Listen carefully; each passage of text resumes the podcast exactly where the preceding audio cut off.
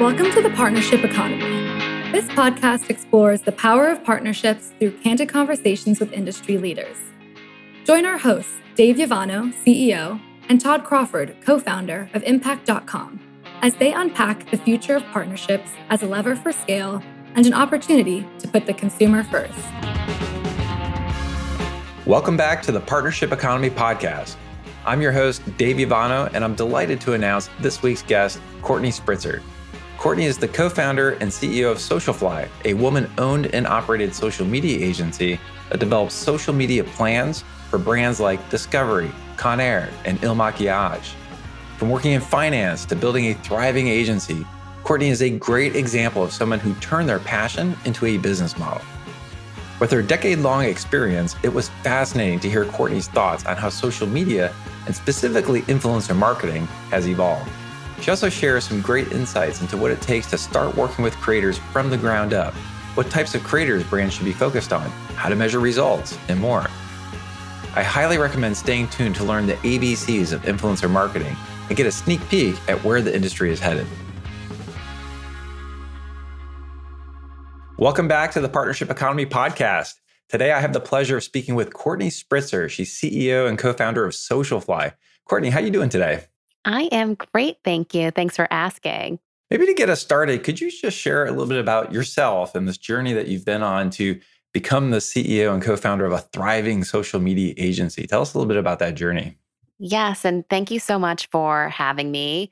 My business partner, Stephanie Cartin, and I started Socialfly actually on the side of our full time jobs back in 2011. I was working in corporate finance and she was working in marketing and sales. And we both had a passion for social media and we both saw how social media was being used at the companies that we were at. I was at American Express and they were forming partnerships with Facebook, Foursquare, and Twitter really early before a lot of other large companies were embracing social media. And me being a few years out of college at that time, I realized that I'm a really hard worker. And if I'm going to spend this much time working, I want to do something that I'm passionate about. And at that time, it was social media. So I shared that with Stephanie. She also had a passion for social and wanted to start a company. So we decided to uh, test out whether or not there was something there with helping small businesses with their social media. So we decided to uh, work nights and weekends to really test the idea and get it off the ground. And after 10 months, we decided to quit our jobs on the same day with some savings. And one thing led to another really from there. We we really quit at the right time. Social media was still early where uh, not a lot of companies were embracing it. Uh, and it was really up to us to educate people and our clients on the benefits of social media uh, for their business and how it could really drive a big impact uh, for for these businesses over the past 10 years, we've gotten to work with hundreds of brands, and now we focus on influencer, content marketing, and digital marketing.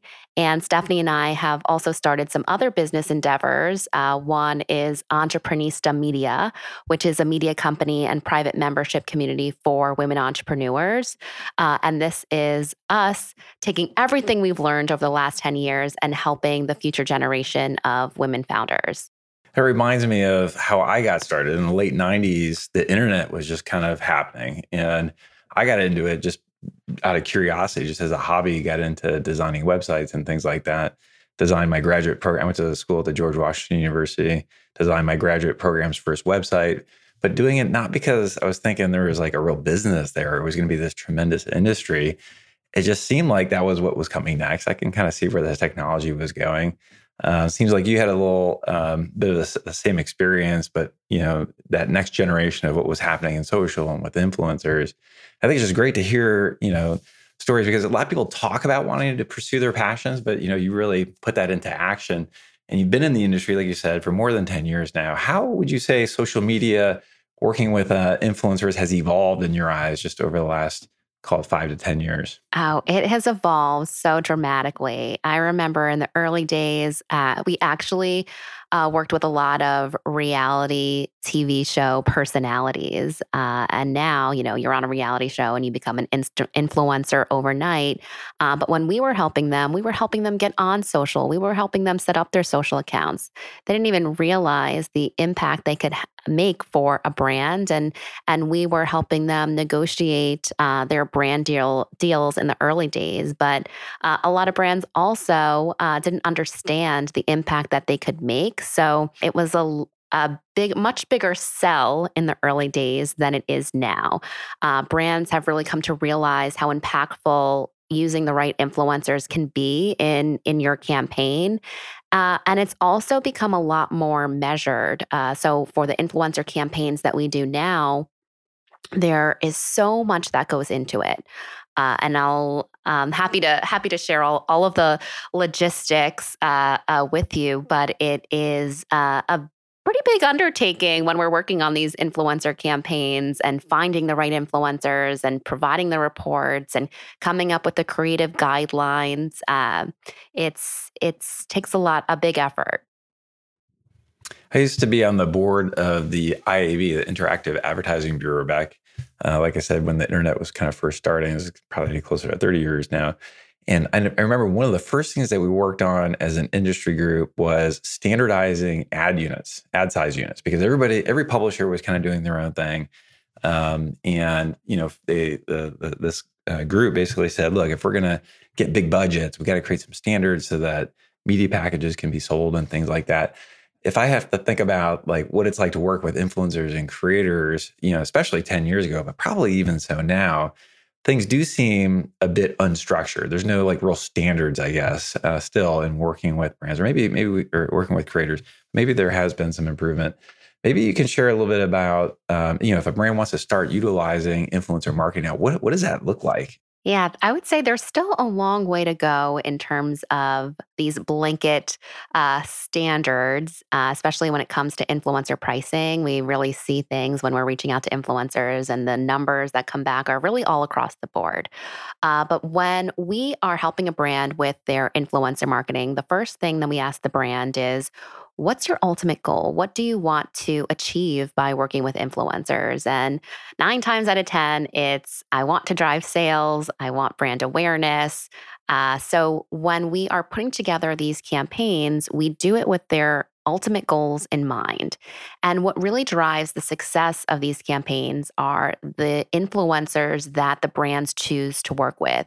Every influencer does perform differently for a variety of different reasons.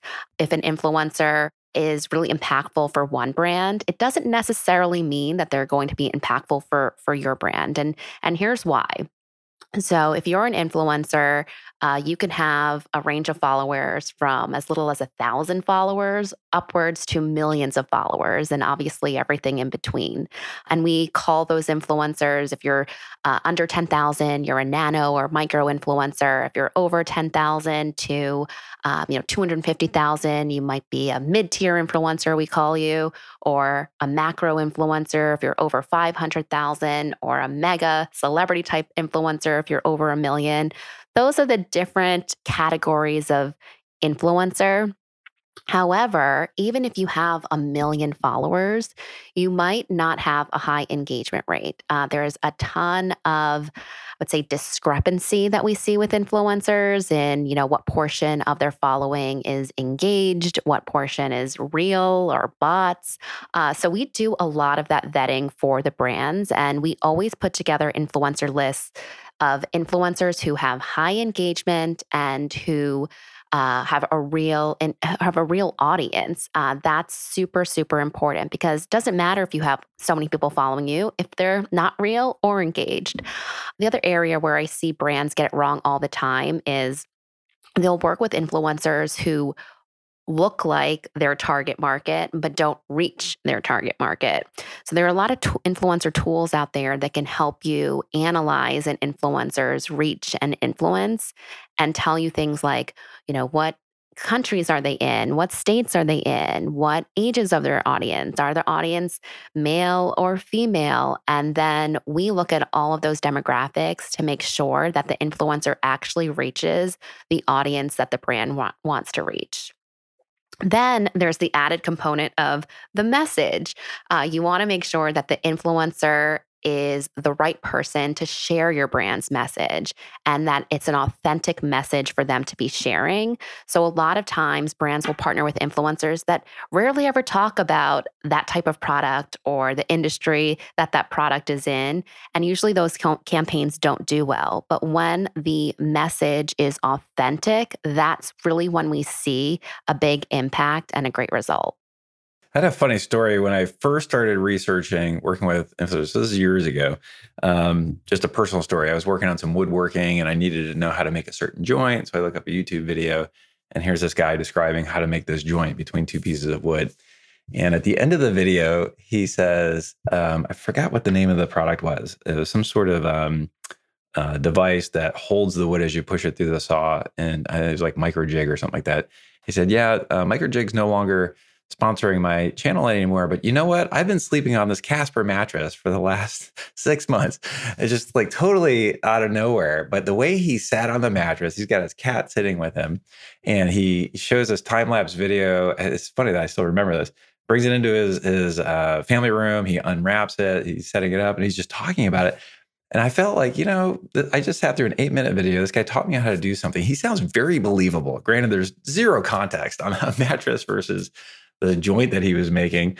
Uh, I can't remember how, many followers he had. So I guess there's different ways in which you are classifying uh, influencers. I'm just trying to use this as one small example. Right? It's it's by base uh, by uh, size of audience. It sounds like, but also like how relatable they are, uh, how aspirational they are uh, in terms of is this somebody who's just like me, or is this somebody who's a little bit more aspirational, a little bit more celebrity status? Uh, where would you where would you peg this guy, this woodworker guy? How would he fit into your classification system? It really depends on how many follower, how many influencer, or how many people follow him. Uh, that would be one way that I would categorize him. And then I would also call him a niche influencer. Uh, there's not tons of influencers that talk about what you just shared. So he's he's probably one of of very few uh, influencers that that talk about that topic. So I would I would say he's more of a niche influencer, and that really helps too uh, when you're an influencer to to be different. There are so, thousands and thousands of influencers now, and everyone wants to be an influencer. Even little kids, when you ask them what they want to be when they grow up, sometimes you'll hear, "I want to be an influencer." So it's definitely become much more mainstream. Uh, so to stand out, uh, it's great to have find your niche. I think it's really interesting for brands to just realize, just this very small example, how the consumer journey is evolving and changing, right? Maybe there was a TV ad that made me aware that uh, maybe I want to buy a direct to consumer mattress or I'm in need for a mattress. But, you know, here's somebody that took took time to produce content about this thing and now he's backing a certain product. I feel some loyalty to him. I trust him, right? And I've looked at a lot of his videos and I may want to click on his link, you know, his referral link to go and purchase where I know he'll get some credit for that whether that that's you know kind of like an awareness sort of thing or somebody's doing like a deep product review and that's the content that you're searching for would you agree that that has become in a lot of ways a primary path for consumers to maybe become aware of a product but certainly like the decision making step in the consumer journey deciding to buy that product based on a review or a recommendation that someone like that gives Absolutely. We always say that influencers can be helpful at every stage of the funnel. They are helping people discover new products. They are educating people on how to use the products and all of the benefits. And then they are sharing exclusive discounts and offers and links, as you mentioned, with, with their audiences. So they are they're helping uh, marketers with all stages. And I'll share with you uh, for me personally, that is probably the only way at this point that I'm discovering a new product is if someone in my Instagram feed shares that product and and tells me about it. Otherwise, I'm not watching TV anymore. I rarely turn on the TV. I can't even remember the last time I saw a commercial, but with what my favorite influencers are are buying and doing, I'm watching that very closely and I know that there's a lot of people like me out there Are you seeing uh, brands that you work with work with the full spectrum of creators? You know, all the way up to mega. I think you call them like the more celebrity or aspirational style, all the way down to a micro influencer. Is it common to have a mix of all of them, or does it really depend on the brand? It really depends on the brand and the budget. It is not always feasible for everyone to work with a Kim Kardashian size influencer. Uh, obviously, that comes with a very, very high budget. Uh, so I would say a lot of the brands that we work with, uh, depending upon their budget, will use a range of micros, nanos, uh, a bunch of mid tiers. Uh, and that way they can work with many of them over the course of the year versus focus all of their efforts on on one or two people. Mm-hmm. And how about those that are like just starting out? Sounds like you might recommend maybe to start with a micro or mid tier uh, versus going going big right away and get some learnings. Yes, yes. And again, your budget really dictates this. So if you're just starting out, I would recommend, and it really also depends on who your target audience is and what exactly it is that you're selling.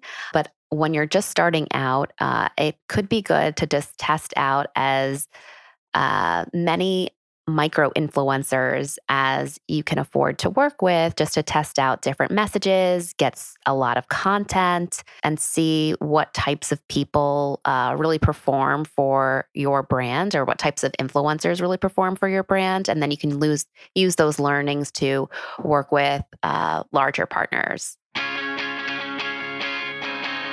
If you're enjoying this podcast and want to learn how partnerships can help your business, visit impact.com the world's leading partnership management platform. And then how about some of the more tactical like workflows? How are how are you finding these people? How are you uh, reaching out to them? How are you compensating them? Give us maybe just a high level on some of that effort. Uh, so when a brand comes to us and tells us who they want to reach, sometimes we'll just have a few influencers in mind and then we do that outreach um, either by finding their email and doing it directly or reaching out to their agent. Uh, and then we'll go back and forth um, negotiating based on what the brand wants and what the budget is. And once we are aligned on scope and price, we'll do all the contracting and uh, we handle everything end to end when you talk about um, performance compensation, so paying um, creators uh, a percent of sale, for example, I've, I've heard the whole gamut. There's like fixed fee, like a pay per, per post sort of arrangement. Uh, it could be commission based, you know, commission only above a certain level of sales. What's the typical compensation arrangement for the different types of uh, size of, of creators that you're talking about? I would say uh, everything is negotiable. However, uh, I think a lot of influencers prefer uh, flat fees uh, plus some sort of performance bonus. We can n- structure things in all of the ways that you just described. I really like the idea of a performance bonus. So be very transparent with the influencer of what you're looking to achieve by working with them. And if they're able to achieve that, uh, pay them some sort of commission if you can track sales uh, or give them some some sort of bonus but i think it's great when uh, interests are aligned and performance bonuses can do that i also love when influencers are willing to use the affiliate links and are incentivized by by that. Sometimes the larger influencers will not do affiliate only deals but when they are it's it's great. Yeah when you think about like the effort that it takes to produce content right it's not you know super easy right? It takes time to one get to know the brand get to know the product. Maybe you're testing it out maybe you're reviewing it um, you know, forming an opinion on it, but then you're actually producing the content. You got to record it. There is some effort, uh, some production effort that kind of goes into it, but the brand is not in full control of that message. So I don't think they should bear the full risk either. And so what you described there, some sort of you know fixed fee or flat fee payment plus a commission on sales or uh, performance or a bonus commission on sales that does seem to be the right win-win, I think. Um, but then obviously it's it's all different based on the, like the size of the creator's audience and their ability to really influence and engage. You know, I'm sure, like you said, everything you know is, is, kind of negotiable, but that does seem to be the right balance, right? Some some form of of of a, a flat fee plus uh, a bonus, I think does kind of align the right incentives in my mind. Is, is that kind of the way that you see it as well? Yes, yes. And I will say one of the reasons for there needing to be a flat fee, especially for for certain creators, is that when you are contracting an influencer, you're buying the rights to that content, or a lot of times brands want the content to repurpose on their own social channels, their newsletters, their website, uh, and they we are negotiating the the type of usage and the term of usage, uh, and whether or not we want to repurpose that into a social media advertisement. So, by having a contract and payment for the influencer, you are getting all of those rights. Yeah, that I agree with that. That makes sense. Good. And then how about the measurement piece? You touched on this a little earlier, but I would imagine that clients are also asking you to help measure, determine the results of their partnership efforts. How do you measure results in affiliate marketing? Yes. So uh, we we measure results in a variety of different ways, but we are looking at the impressions. How many people did we reach with this piece of content? What were the actions people took? How engaged was that post? We look at likes and comments, and then uh, with the links that the influencers provide or the coupon code, we are tracking how many people clicked on the post.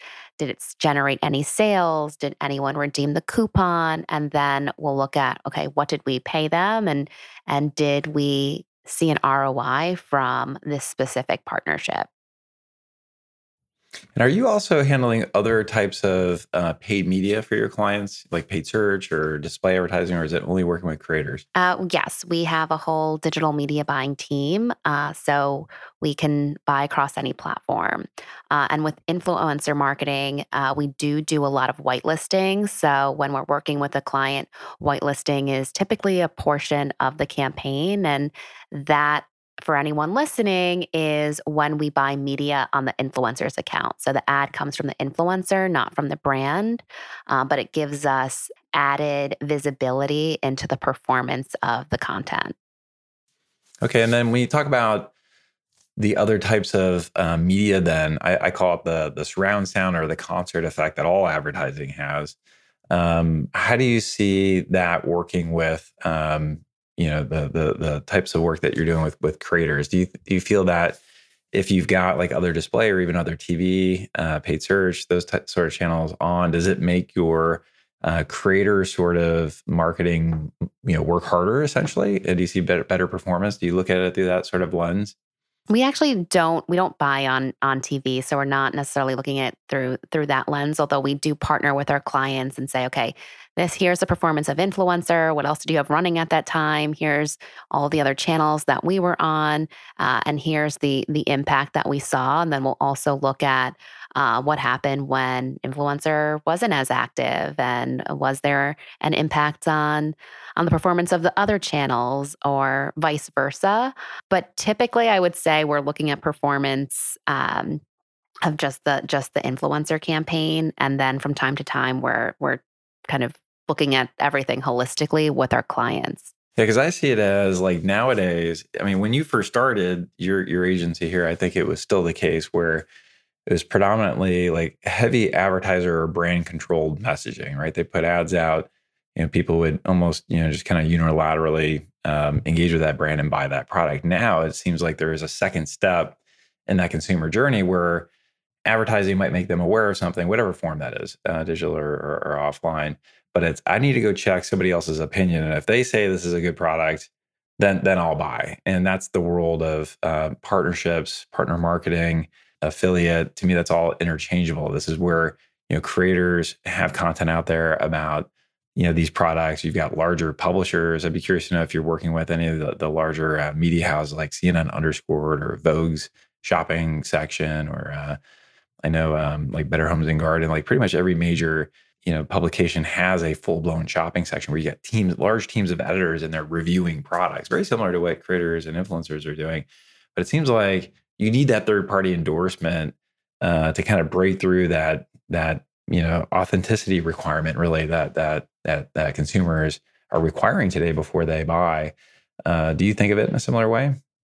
I definitely do. Uh, I know that if I uh, happen to stumble upon an ad or see something on some website that I'm I'm reading, and then look at my phone and see an influencer say the exact same thing that I read, it further proves that I should consider buying that product. So it only helps. It it definitely doesn't hurt, and again, a lot of these influencers, they have built these genuine, authentic, engaged relationships with the people that follow them uh, to the point where these followers are are buying almost everything that this person is is recommending and they've built that trust with with their community so uh, it's it's very very impactful i know uh, one of my favorite influencers um, he's Flat Flav City or Bobby is his name, uh, the grocery guy. And I will tell you, I discovered him last year. And now anytime he recommends something, I just automatically go in and buy it.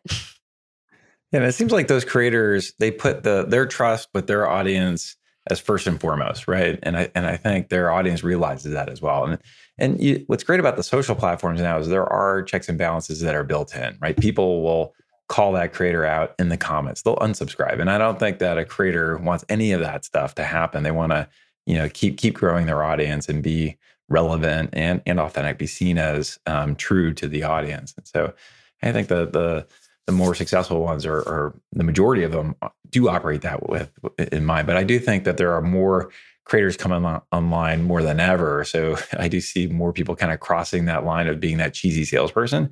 I just don't think that that's a sustainable strategy. I think they'll figure it out pretty quickly that that's not going to work. Uh, they'll go by the wayside. And but you know the quality creators because that's kind of where it started. Honestly, when you look at the rise of uh, YouTube, for example, the content that came online were people that were just really passionate about these products. And it was more about social currency than it was monetizing. And it just seems like it's really taken on a whole new wave of its own of you know this next generation of uh, you know content creators that it's it's about commercial information. It's about commercial content because this is what's in demand now. People are buying a lot of things. There's a lot of choice of things to buy now. And i think the, the average consumer knows that this content about products exists out there. They're actively searching for it and that demand is creating more supply. And let's just hope that the creators do stay true to authenticity and loyalty to the audience. Um, yeah, I think I think it's in good shape now, and, and will probably continue to evolve. But you mentioned an example of you personally. Um, any other examples of, of clients that you work with, creators that they work with, that might be uh, helpful to share with the audience? Just kind of bring it to life a little bit.